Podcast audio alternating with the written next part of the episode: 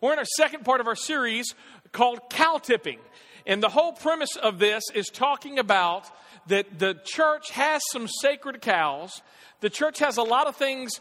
The reason we do what we do many times has less to do with the Bible and has more to do with this statement. We've always done it that way before. Um, uh, that a lot of the things that we do in church isn't based upon this book, but it's based upon tradition. And I want to talk a little bit about tradition today. I'm just going to say up front, there's nothing wrong with tradition. We all have traditions, all right? And uh, so nothing wrong with tradition. Um, so in fact, I'm going to give you a definition of tradition. This comes from Merriam-Webster. This is what it says. Uh, a tradition is a method or a style. Everybody say method or style.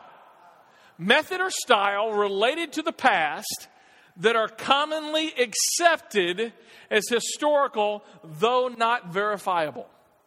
The, the traditions I want to talk about today aren't traditions that come out of the Bible, but are traditions based upon our own methods and our own styles. Now, we all have methods, we all have preferences, and we all have styles. Nothing wrong with any of that, all right? We all, you may have a method of how you go to work every day. How many of y'all travel pretty much the same way to work every day? What's your hands? See? That's most of us. Nothing wrong with it. How many of y'all have a favorite food? All right? Again, we have a preference for food, right? How many of y'all have a preference for a, a specific type of music? How many of y'all like country music? Wow. A whole lot more in the second service than in the first. All right. How many of y'all uh, have a preference for rock and roll?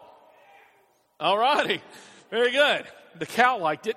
Um, how many of y'all, uh, you, I mean, you like like nineteen fifties, like Elvis Presley, you know, like, like a Vermush. All right, cool. How many of y'all like rap music? Anyone? Not many of us. I'm a, see, I am a, I love rap music. All right. I like it a lot. All right. Thank you very much. See, some of y'all didn't know. They call me white chocolate. That's all I'm saying. Anyway, that's not in my notes, so I need to go back. All right. We all have a preference for a style of music. We all have a preference um, for, you know, how we go to work. We all have a preference for taste. And there's nothing wrong with our preference, preferences, our styles, or our methods. Nothing wrong with it. In fact, I'm just going to say this. To, to kill tradition for the sake of killing tradition is just plain stupid. All right? Nothing wrong with tradition. Nothing wrong with methods or styles. I just want to say that out front. Except when we start elevating, especially in churches, when we start elevating our preferences, our methods, our styles, our traditions, our programs over God's Word.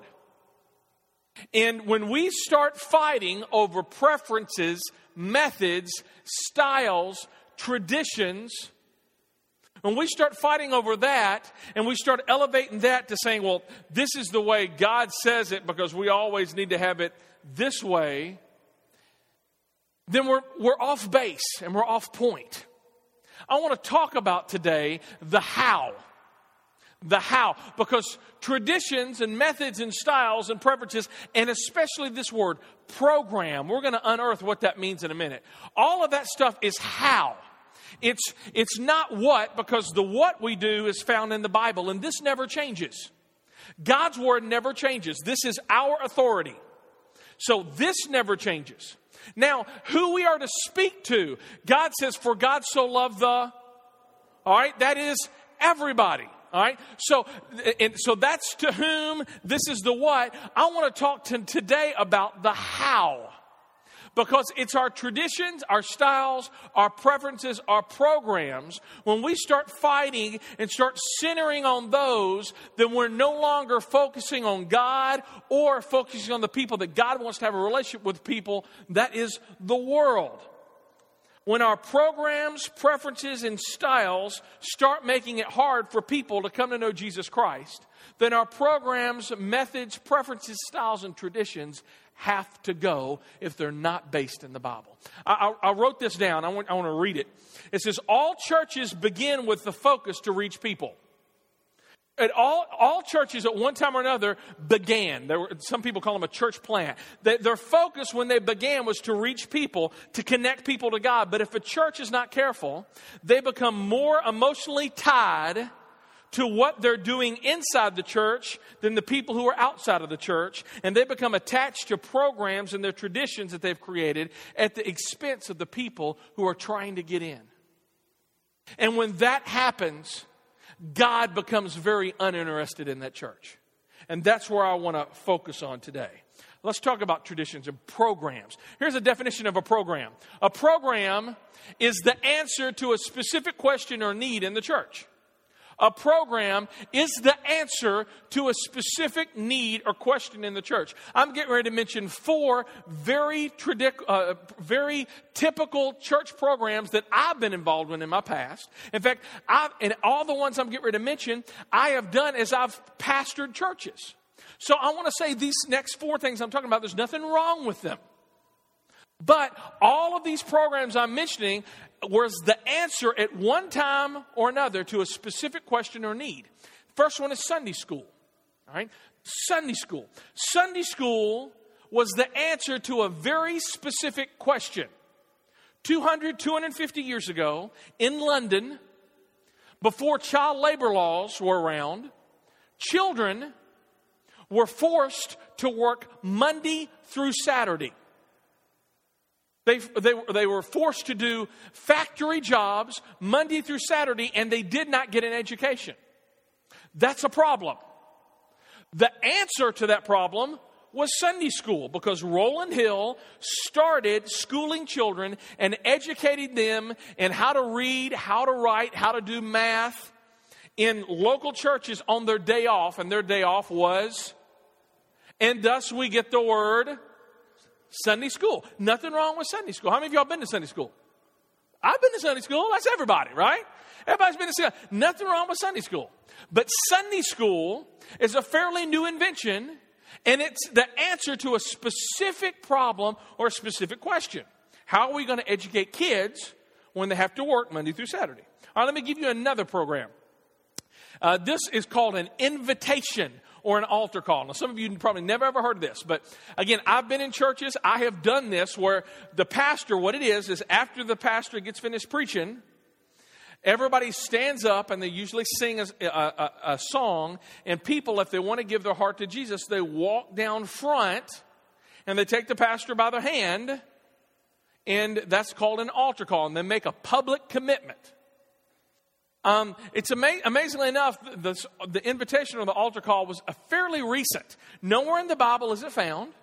A fellow by the name of Charles Grandison Finney is who created that about one hundred fifty years ago. And here's the reason why. Is many of these small communities, these small towns, didn't have preachers living in them. So they had these traveling preachers who rode on a horseback, and they would come and they would preach. And after they preached, they were going to have to leave to go to the next town. But if somebody had questions or wanted to talk about the sermon, they would invite everybody down and they would have a dialogue for hours about the sermon before the pastor had to leave. It was the answer to a very specific need, a specific question. Altar calls, invitations. All right, let me give you another one. Do you, does anybody know the average time, like most churches, when do most churches on Sunday morning have their services? ten thirty, ten, the average, it's actually eleven o'clock. Now, do you know why most churches have their services start at eleven o'clock? Because Jesus said in Second Opinions chapter two that every church should start at eleven o'clock, right? No! Let me tell you the reason why most churches start at eleven o'clock. Again, nothing wrong with that. When did, when did y'all get here? eleven o'clock, right? Most churches start their service at eleven o'clock because two hundred fifty years ago, everybody was farmers. It was a rural society. And before you could come to church, you had to go slop the hogs. You had to go a cabin. You had to go, if y'all don't know what it is, get around a farmer. You had to go, you had to make sure to collect the eggs. I mean, you had to do all that. Then you had to hook up the horse and buggy to the horse so that you could get to church. And by the time all of that happened, it was ten thirty. So church started at eleven o'clock so that you could get there and worship. Now, how many of y'all are farmers? Look around. All right? And if you're a farmer, we praise God for you. Nothing wrong with that. My point is, we are still doing, most churches are still doing eleven o'clock. Why? Because we've always done it that way before, right? Let me give you the last one. Sunday night church. I grew up uh, as a kid, and I always wish Sunday morning church could be like Sunday night church. Because Sunday night church, uh, you, it's more laid back. You could wear jeans, right? And they did hip music. In, or hip at the time, hipper.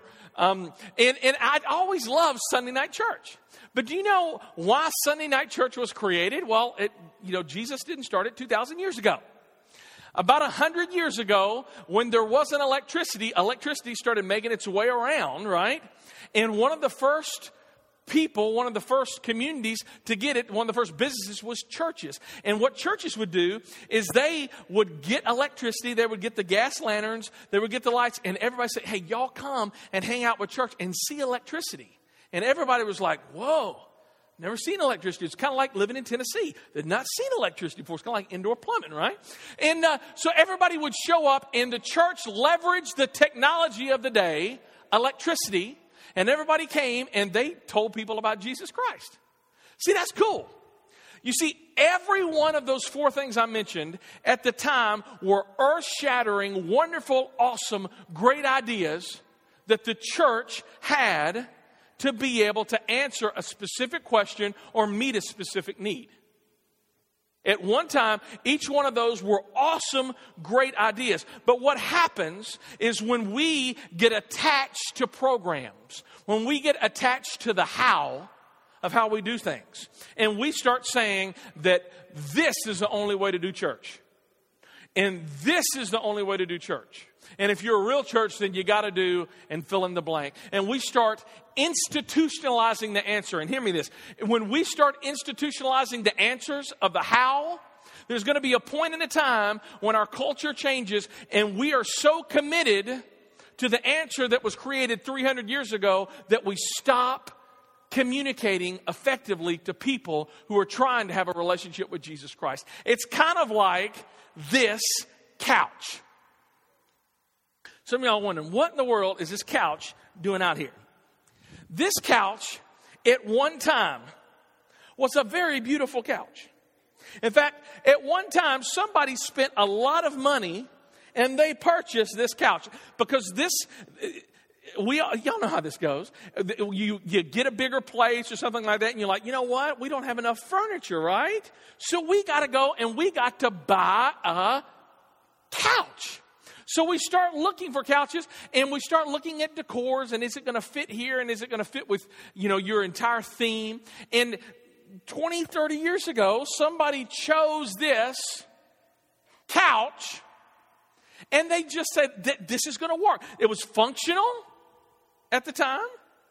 It, it was, it, it, it went with everything, and somebody said, this is the answer to our problem. Yay. Wonderful. And they buy the couch. Now, the problem comes when thirty years later, they're still, they still have this couch in their house, right? Now, see, all of us, the, the, the reason why people get attached to stuff like this and, and get attached to couches that are going, ugh, because this couch no longer represents a place to sit anymore. This couch is like a part of the family. Let me explain it, shall I? This couch was the very first piece of furniture that maybe you bought as a couple. And then this couch, maybe y'all got together and y'all maybe necked a little bit on this couch, right? And then uh, maybe you breastfed your, your first baby on this couch. And, uh, you know, and then when Johnny was growing up and he was running and, you know, he, uh, he, he hit the coffee table with his teeth and he started bleeding and got a little bit of stain on it. So what we did is we just flipped that over, you know, and nobody really knows. But this couch, this couch has some history, right?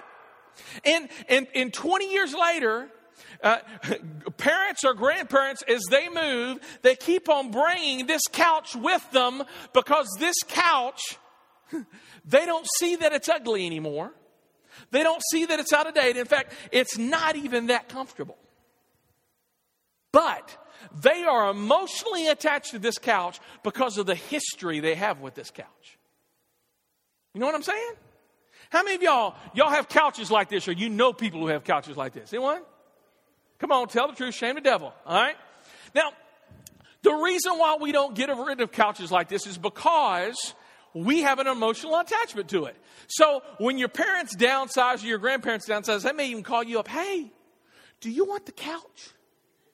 And if you have an emotional attachment to it, well, that's my grandmama's couch. I do want that couch. And your spouse, what do they? What does your spouse say? Uh-uh. That's an ugly couch. That couch needs to be retired.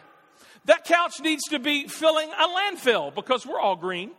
That couch, I'm just joking. I'm just joking. That couch needs to be getting gotten rid of. Because that couch, even though it served its purpose at one time, even though this couch at one time fit with everything, it becomes invisible to the people who own it because they don't see it for what it really is. They see it as a part of the family. But an outsider comes into your house, or you're like you go into your grandma's house and you say, hey, honey, your grandma says, come here and sit down. And you look at it. I ain't sitting down on that. I'm going to get the honey flu, you know? I ain't going to do that, all right? Now, you know what? A couch like this, there's nothing wrong with being emotionally attached to a, a couch that's not that attractive. Nothing wrong with that. If you have couches like this, this is a sermon not on home dec- decor, all right? But what I do want to say, even though there's nothing wrong being emotionally attached to a nappy couch,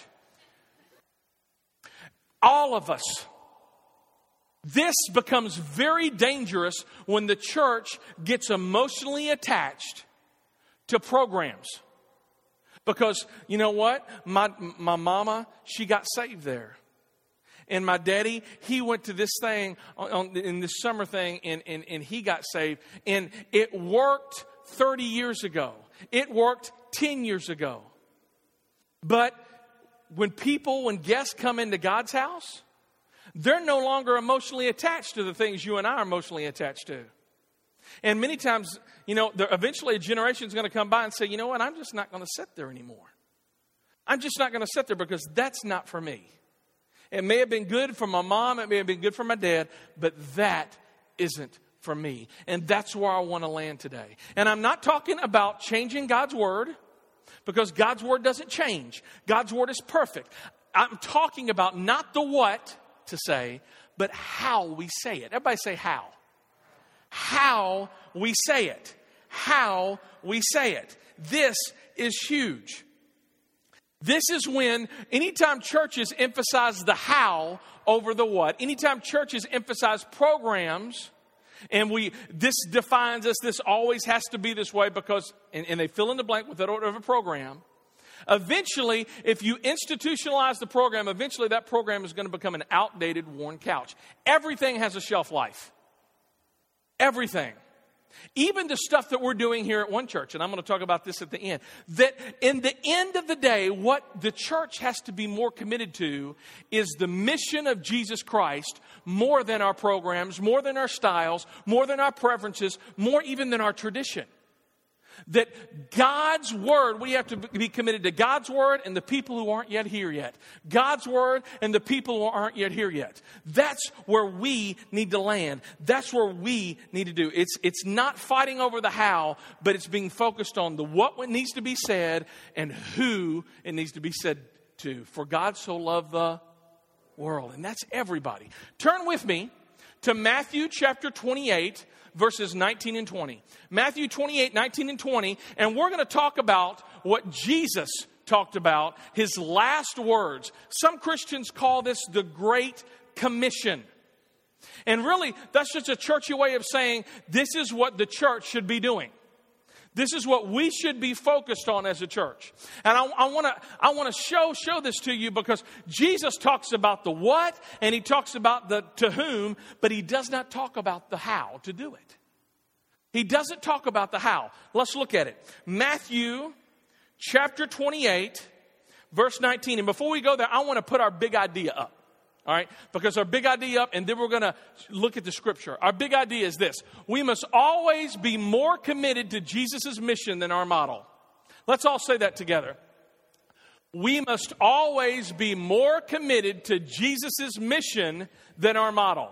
What is Jesus' mission? Great question. Matthew chapter twenty-eight, verse nineteen says, therefore, what's that next word? Go. Therefore, go. The first thing we need to do is what? Go. You know, it's saying you got to get out of your comfort zone. You've got to get out of your comfort zone because God's plan includes you, but it's bigger than you. You got to go. You have to go. Now, here's what's so cool about this is Jesus did this. Jesus went, didn't he? He gone. That's awful English, but hang out with me for a sec. The reason why we celebrate Christmas is because Jesus had a mission. For God so loved the, that he gave. For God so loved the world that he gave his one and only son. You see, Jesus' mission in Luke nineteen ten was to seek and to save that which was lost. And he couldn't do that by just staying in the comfort zone of heaven.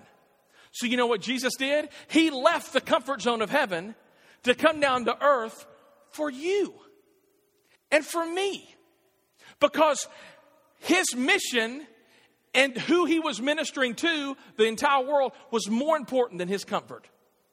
And that's how it should be with us in the church as well. That even though we're attached to something, even though we're very comfortable with something, the people who are most important is God and the people who aren't yet here. That is how Jesus sees the world. Go, because Jesus' plan includes us, but it's bigger than us. Now, go, go into whom? How big is it? Go and make disciples of all. What does all mean? That's exactly right. All means everybody. All means all. All the who? Nations. Does that mean we should go to South America? Does that mean we should go to Haiti? Does that mean we should go to Europe? Africa? Middle East? You see, he's saying you need to go to all, all the nations, everybody. That's how big it is. So he tells us, I want you to go, and then he tells us to whom, and then he tells us what we should be doing. This is the what. We need to be making disciples. In fact, this is what's so cool, that these two verses here, there's only one verb. All these other things, go, it's not a verb, it's a participle in the original language, but to make disciples is a verb. This is the thrust. This is what every church should be doing, making disciples. Making disciples. I'm going to keep on reading. Therefore, go and make disciples of all the nations, baptizing them in the name of the Father and the Son and the Holy Spirit. We had ba- we baptized three people in between the services today. You know what baptizing is? Baptizing is advertising Jesus. It's saying, I'm sold out for him. So we are to go and make disciples of all the nations, baptizing, and then look at what we should be doing. Teaching them. Teach these new disciples to obey all the commands that I have given you. We're, what are we to teach? The commands that Jesus gave. Now, how are we supposed to do it? Does he give us the how? I mean, how can we teach? Can we use Sunday school? You betcha. Can we use Sunday night church? You betcha. Can we use uh, discipleship training? If you don't know what that is, just skip it. But yes. Um, can we use Wednesday night church? Yep, we can do that. Can we use small groups? Yep, you can do that. Can we use the internet? Sure can. Sure enough. Absolutely. Can we use podcasts? Sure. Yeah, we can do that. Can we put video up on the web? Yep, you can do that. See, he doesn't address the how. He tells us what we should be doing, making disciples, teaching. And he tells it to whom we should be doing it. And that is everybody, all. But he doesn't tell us the how. And the whole reason why I think Jesus doesn't tell us the how is because the how changes from generation to generation. You know, one of the things I love doing? I love listening to preaching on podcast. I love, in fact, you can go, when you get home, you can do a search on iTunes, and you can come hear so many wonderful sermons. In fact, our church, One Church, you can listen to the sermons on there. You can go to our website, and you can watch all of the videos of the preaching and the worship. That's awesome. I had somebody who, who actually came up today and said, you know what, I'm gonna, I'm, I'm leaving for Afghanistan. This is my last Sunday here. One of the main reasons we, we have made this accessible and easy for everybody so that you could go to the website, you could go to iTunes, and so that you could still be a part of One Church. And, and you know what? That's the how. How changes. In ten years, I mean, how, how many of y'all still own a cassette player? Few of us, right? How many of y'all still own uh, the, the turntables? Anyone? I got some D J friends in the back, yeah. That's not many of us, all right. Remember the thirty-threes and the forty-fives, right? I remember eight tracks, friend. Come on now. My very first car had an eight track. The only eight track I had was Grease. All right. You know, I remember growing up in church where they did something called flannel graph. Some of y'all, you probably don't even know what that is. But man, that was high tech. And you know what? In ten years, there's going to be new high tech. And the church should always embrace the how while never changing the what we say. You hear what I'm saying? This never changes, but how we communicate it better change, or it becomes like a, na- it comes like a, a nasty couch that eventually becomes outdated. All right, now, our mission. Uh, we've talked about programs. I want to talk a little bit about a step. Because programs are just answers to a, maybe a question or a need. This is a step. This is the definition of step. A step is one of a series of actions or measures taken to achieve a what? Goal. You know what our goal here is at One Church? Our mission, our goal, our target here at One Church is this right here. To lead people into a growing relationship with Jesus Christ. You need to know this, that everything that we do on Sunday morning, everything that we do in, during the week, we evaluate. We evaluate every sermon. And we answer, okay, did that help lead people to a growing relationship with Jesus Christ? We evaluate every children's environment, every student ministry environment, every, every event that we do, and we filter it through that grid. Now, that is how we basically restate the Great Commission. How, and I, I want to kind of show you, because our a program is just a program. It doesn't really lead anywhere, but a step leads you somewhere. When you're taking a step, you are going somewhere. And so we choose here at One Church to focus not on programs, but steps. In fact, this is how we say it. Think steps, not programs. Everybody say that out loud. Think steps, not programs. We measure spiritual growth not by how you take a class. We measure spiritual growth not by just church attendance. We measure spiritual growth by going through three specific steps. And that's where I'm going to spend the rest of the time this morning to explain our paradigm, how we do ministry here at One Church. And I'm so glad if you're here, if you've never been to One Church before, I am so stoked that you're here right now. Because this is why we do it, or I should say how we do what we do. But you need to know this. We're more committed to the mission than the how. Because eventually the how may become like an outdated old couch. You know what I'm saying? And the how may change. But this never does. All right, let me explain to you the how. How we do it. What we do it. We have three steps here at One Church. First step is called the foyer. Everybody say the foyer. Second step is the living room. Everybody say living room. And the third step is a kitchen table environment. Everybody say kitchen table. All of the steps that we've created here at One Church all look like the rooms of a house.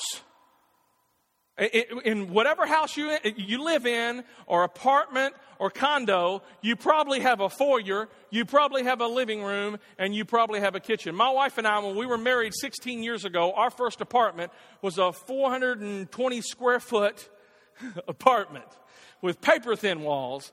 Um, and uh, but we had a foyer, we had a living room, and we had a kitchen when we lived in Dallas. All right.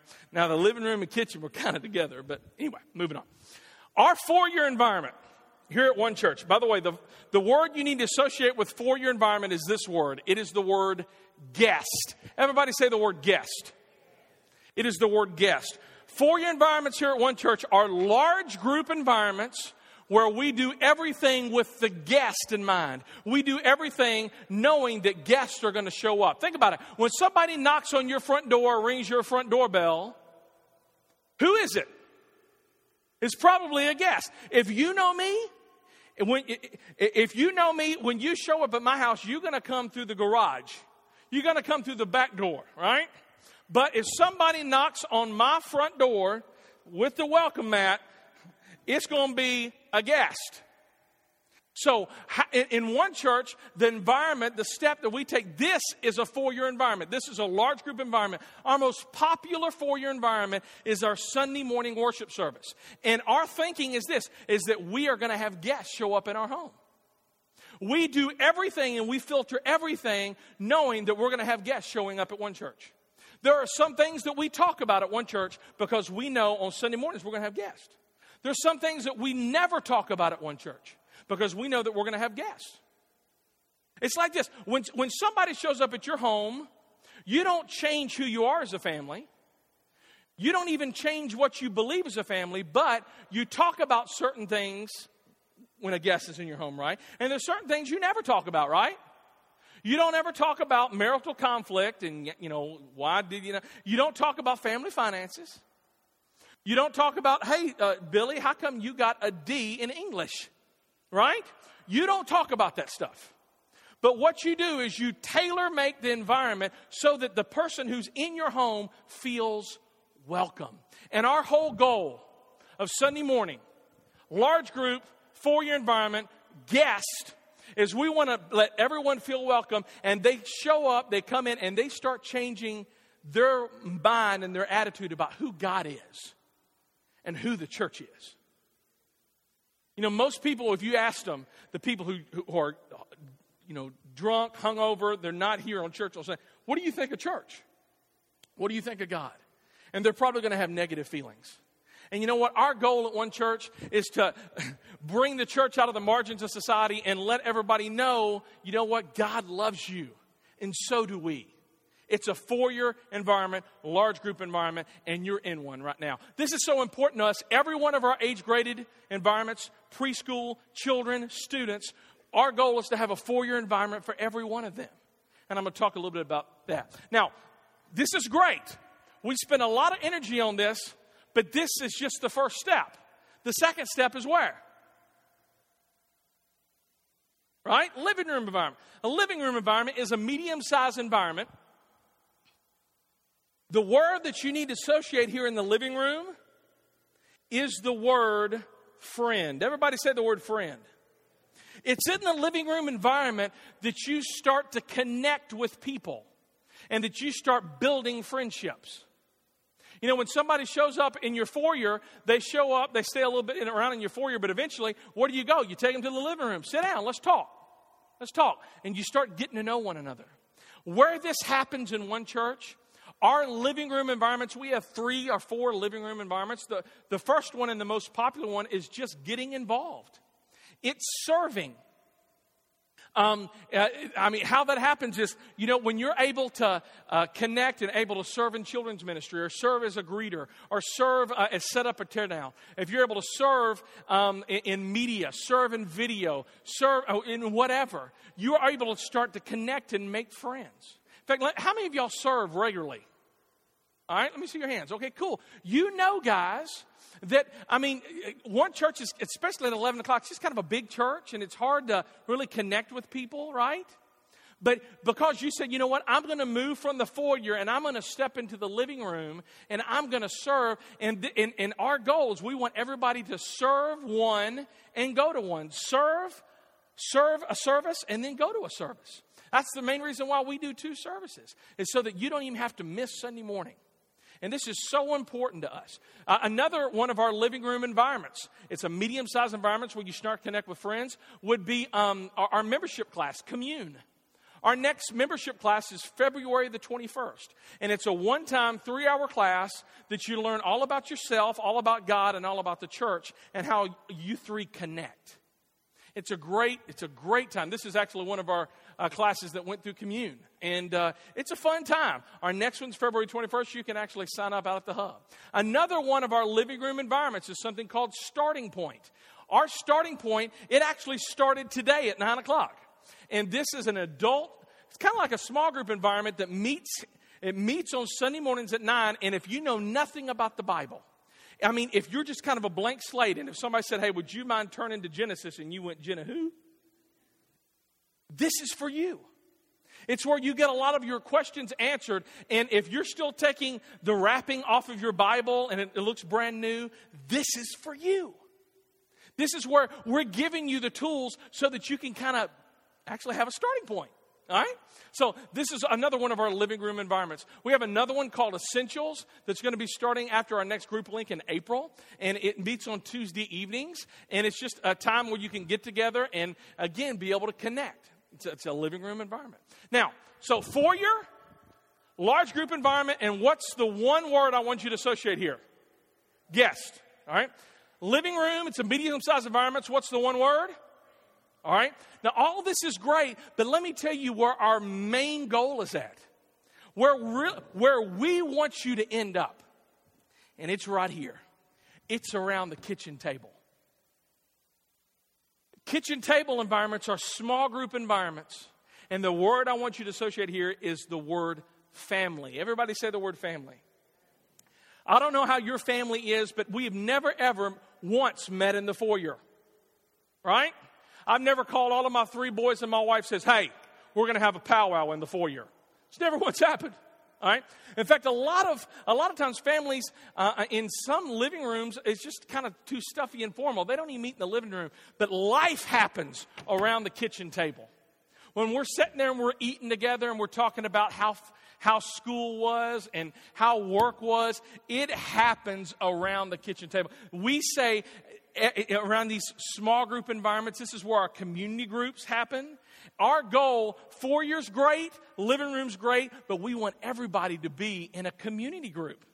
This is where we, and we've said it like this, I've said it like this for years. We believe that life change takes place best in small groups.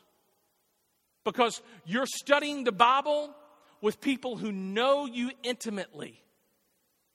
And they it's where you find accountability, it's where you belong, and it's where you experience care.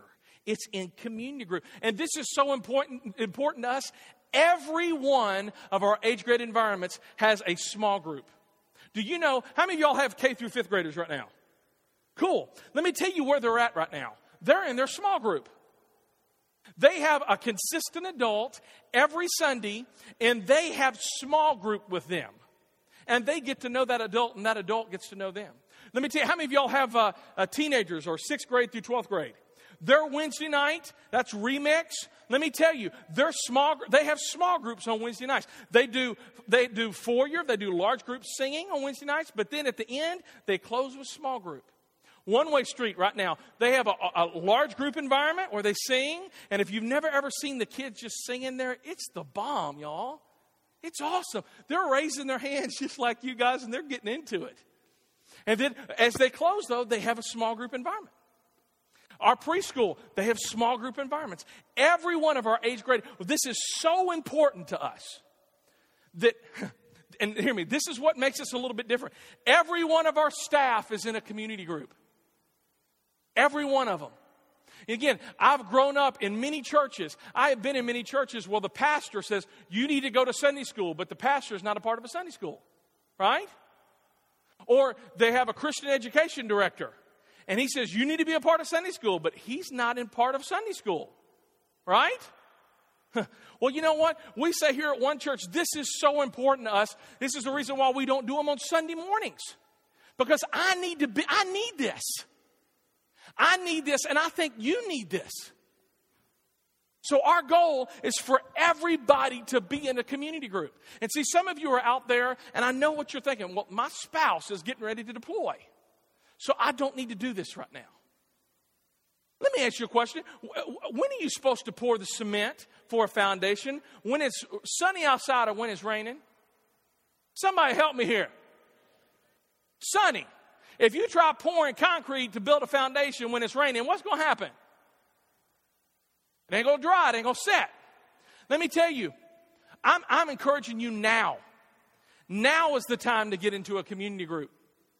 Not when your spouse leaves. now. Because you need support.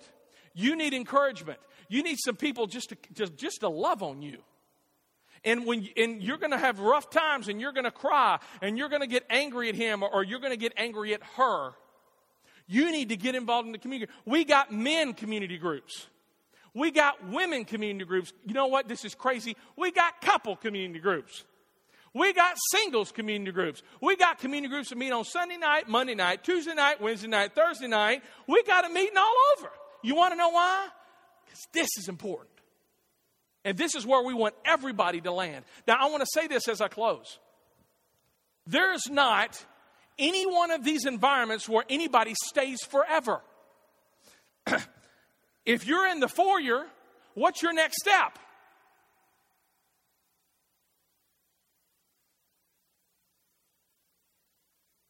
If you're in the living room, what's your next step?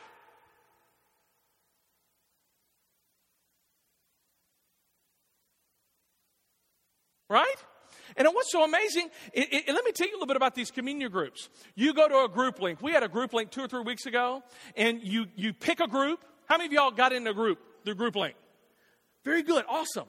Now, here's what's going to happen. For those six to eight weeks, you're going to tell your story, and you're going to have other people tell their story. And for those first to six to eight weeks, you're going to figure out, are these your people? You know what I mean by that? They're like, some of you are like, I don't know if these are my people. And if they're not your people, if you don't connect, then after six to eight weeks, you can bail and go to another group link and find another group. But after those six to eight weeks, if you feel like, yeah, this is where I fit, then what happens is we close that group. And let me explain what that is. We do close group here because after that six to eight weeks of kind of dating that group, you close the group and no new people show up in the group. Because we want to create a predictable environment where when you start struggling with finances or struggling with marriage or struggling with whatever, you can actually be real with people that you trust and hang out with, and not some person who just showed up last week. I'll give you an example. Very first small group we were here in in One Church. Uh, our group was kind of relationally shallow. And, and ours met on Sunday night until one Sunday night, my wife and I, we showed up at group. And this is what my wife said to the ladies. Ladies, let's go. Let's go to Chili's. I don't want to even see him right now. I'm like, fine. I don't want to see you either. Right? Because we were fighting. So she takes the ladies and they go to Chili's. I take the guys and we go to Steak and Shake. But you know what? That's when everybody saw Chris and Kim not as the pastor and his wife, but these people really got some problems. And you know what? We all went to Steak and Shake, and let me tell you what all the guys, you know, the guys shared about struggles. A, a bunch of them had been, they're on their second marriage, and they found, that's when they opened up, when they realized I wasn't perfect. That's when they, they some of them started talking about their addiction to internet pornography. And it happened because when they realized, you know what, I, the pastor, he's not perfect. I mean, we started connecting when everybody kind of, we kind of saw each other's junk. That doesn't happen in here. It can't happen in here because this is a large group for your environment. But let me tell you, it has to happen somewhere for you. I love my Sunday night group. I know you guys are in groups. You absolutely love it. Some of you who aren't in group, you got to get in group. And it's not a guilt trip because, you know, we got to meet our quota on groups. We got no quota. But what I'm telling you is this. If this is where you're at, guys, and I want to end this sermon just by some application. Where are you at in this process? Where are you at? Are you right here? Because if you're right here, you're missing out. This is great. This is fun. Josh sings wonderfully. The band is awesome. But you're not making friends. You're not connecting here. So maybe you just need to sign up to get involved. Not because we just even need more workers. That's not it. So that you can connect with other people. So that you can start realizing, you know what? I need friends. And if you're here, if you're serving day in and day out, praise God for you. That's awesome. But you need to take that step. You need to move over to the kitchen table And you need to start, this is where it's not just one church or that big church. This is my church. And this is where, these are the people who know me best. And they know the good, they know the bad, and they know the ugly. And that's okay because they love me. And it's a safe place. And no one ever talks outside a group. I mean, these are some of the rules that we put up. You know what? There's no gossiping. But this is where it happens because all of us need encouragement. And I'm encouraging you, our next group link is going to be the Sunday after Easter in April, the second week in April. I'm telling you, don't wait any longer. Get there. And you know what? After a year of being in the same group, you know what happens? That group multiplies. And you're in a different group because you're never in one of these steps forever. As I close and before we answer questions, I just want to say this. As much as I love this, let me tell you what I'm not committed to is this. I am committed to the mission. And that is to lead people to grow in relationship with Jesus Christ. And when the living room ain't cutting it, you know what we're going to do? We're going to boot it. Because eventually that nice leather couch will become a nasty, worn-out couch. And we have to be more committed to God's word and to people who he loves, who's not yet here yet, than just to keep around old, nasty, out-of-date couches. All right, as we close, let's see if anybody has any questions for today. Oh, yes. I love this. All right, cool.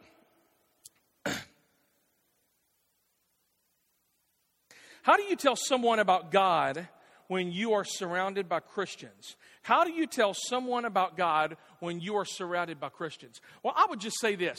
Um, if you're surrounded by Christians, then you're, you're, this is probably your question. I don't have anybody to tell about God because all I'm around are Christians. I gotta be honest with you, I struggle with that a lot of times. I'm a preacher, and I can surround myself with insider people, but I believe God's focus is outsiders, is because he came to seek and to save that which was lost, right? So if you're not around people who, who don't know Jesus Christ, then I would just start praying. God, open my eyes. Let me see some people who need you, and give me a heart for them. Person I'm praying, I, I can't tell you who I'm praying for, but I, I have a couple of people in my life who don't know Jesus Christ, and I pray for them every day, and every time I get an opportunity, I invite them. I invite them to church. Hey, come to church. The pastor's kind of weird, but it's fun, you know? Um, but, I mean, that's kind of how I do it. So if you're not, a, if you don't know a lot of people who don't know Jesus, just be praying about it, all right? Why is this series called Cow Tipping? Because... Um, the whole thing was, a, a lot of times churches say this is how we always do it. They have some sacred cows. So our goal is to tip over sacred cows and to talk about, hey, this is why we do what we do. So that's the answer to that. All right. Um, if you feel that these programs are outdated, what new things do you want to do to bring people in? I think I've already answered that question. That came in a while back. Um, this is what we do to bring people in. This is the reason why we do worship the way we do. So um, uh, somebody who, who's never been to church, they're able to say, wow, actually, I enjoyed that. You know, I, there was actually instruments that I listened to and not instruments maybe that I don't. So um, that's the reason why we do what we do on Sunday mornings to bring people in. I'm going to get one more and then I got to get off the stage or I'm going to be pulled off. All right. What about reupholstering the couch?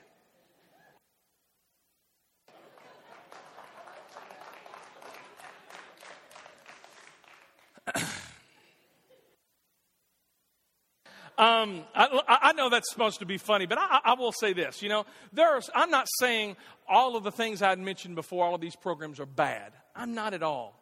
I got saved through a lot of these, but this is, I am going to say this. Sometimes it can be reupholstered and sometimes it just needs to be kicked out. I'm going to give you an example. I want to close on this. I didn't do this first service. You know, um, I'm never going to say that we're never going to do invitations. But I I went to a church that did invitations, and this is how I equated. If you go down front and you walk the aisle and take the pastor by the hand, then you are now a Christian. And I walked down front, and I took the pastor by the hand, and the pastor spent about ten seconds with me, and he prayed with me, and I just parroted a prayer. And they said, okay, you're saved. And then I got dumped. And for the next three years, I had nightmares because I didn't think I was saved. You know what? I wasn't. But I equated walking down front, okay, now I'm saved. I'm, I'm safe. And when right before One Church started, we had about thirty-five people. And and this is, um, we ended up going to a church in Hopkinsville that um, that we, we kind of did field trips. And the one of this uh, couple, they said, so y'all aren't going to do invitations? And I said, probably not. We might, but probably not. He says, well, we're not going to be a part of One Church then because invitations are biblical. Really? So I sit down with them and I push my Bible over to him. I says, can you show me where that's at? No. Okay. There's nothing wrong with them. I have a bad taste in my mouth about it. But you know what? Three years later, I walked down front at an invitation and I gave my heart to Jesus Christ. So there's nothing specific. But I'm just saying, we have to realize that the things that we're attached to in churches many times have nothing to do with the Bible. It has to do with our preferences and our styles. And if we start fighting over preferences and styles, we're fighting over the wrong thing and we're off mission. So I'm just going to say, I want you to hear my heart on this. I love all of that stuff, and I even love what we do. But the clock is ticking, and we always have to be more committed to our to Jesus' mission, the Great Commission, and people. And when this stuff isn't working, we're going to can it. And we're going to look at, at other ways of how to do ministry. But the what and the whom will never change. Let's pray. Dear Jesus Christ, I thank you so much for allowing us just to be here this morning. And Lord, I pray today, God, that there are a lot of people here who are in the foyer environment. They're in this large group environment where everybody's made to feel like a guest. And Lord, I am so thankful that they're here. But Lord, I know many people, they've been here for six months. And Lord, they may have even been here for a year. And Lord, as fun as this is and as great as this is, Lord, they're missing out on connecting with friends. So Lord, I pray that wherever everyone is in here, in these environments, in these steps, Lord, I pray that all of us, that you would challenge us to take that next step. Lord, that if that we would take that next step and we would serve, that we would take that next step and we would get involved in a community group and we would finally say, you know, I'm just going to take the plunge. Lord, that we would take that next step and we would realize, you know what, I'm missing out. It's not about guilt. It's not about anything. It's just I am missing out. And Lord, I pray that you would give me the courage, the strength to take that next step, because that's what spiritual growth is all about. It's about taking steps. We love you, Jesus. It's in your name that we pray. Amen.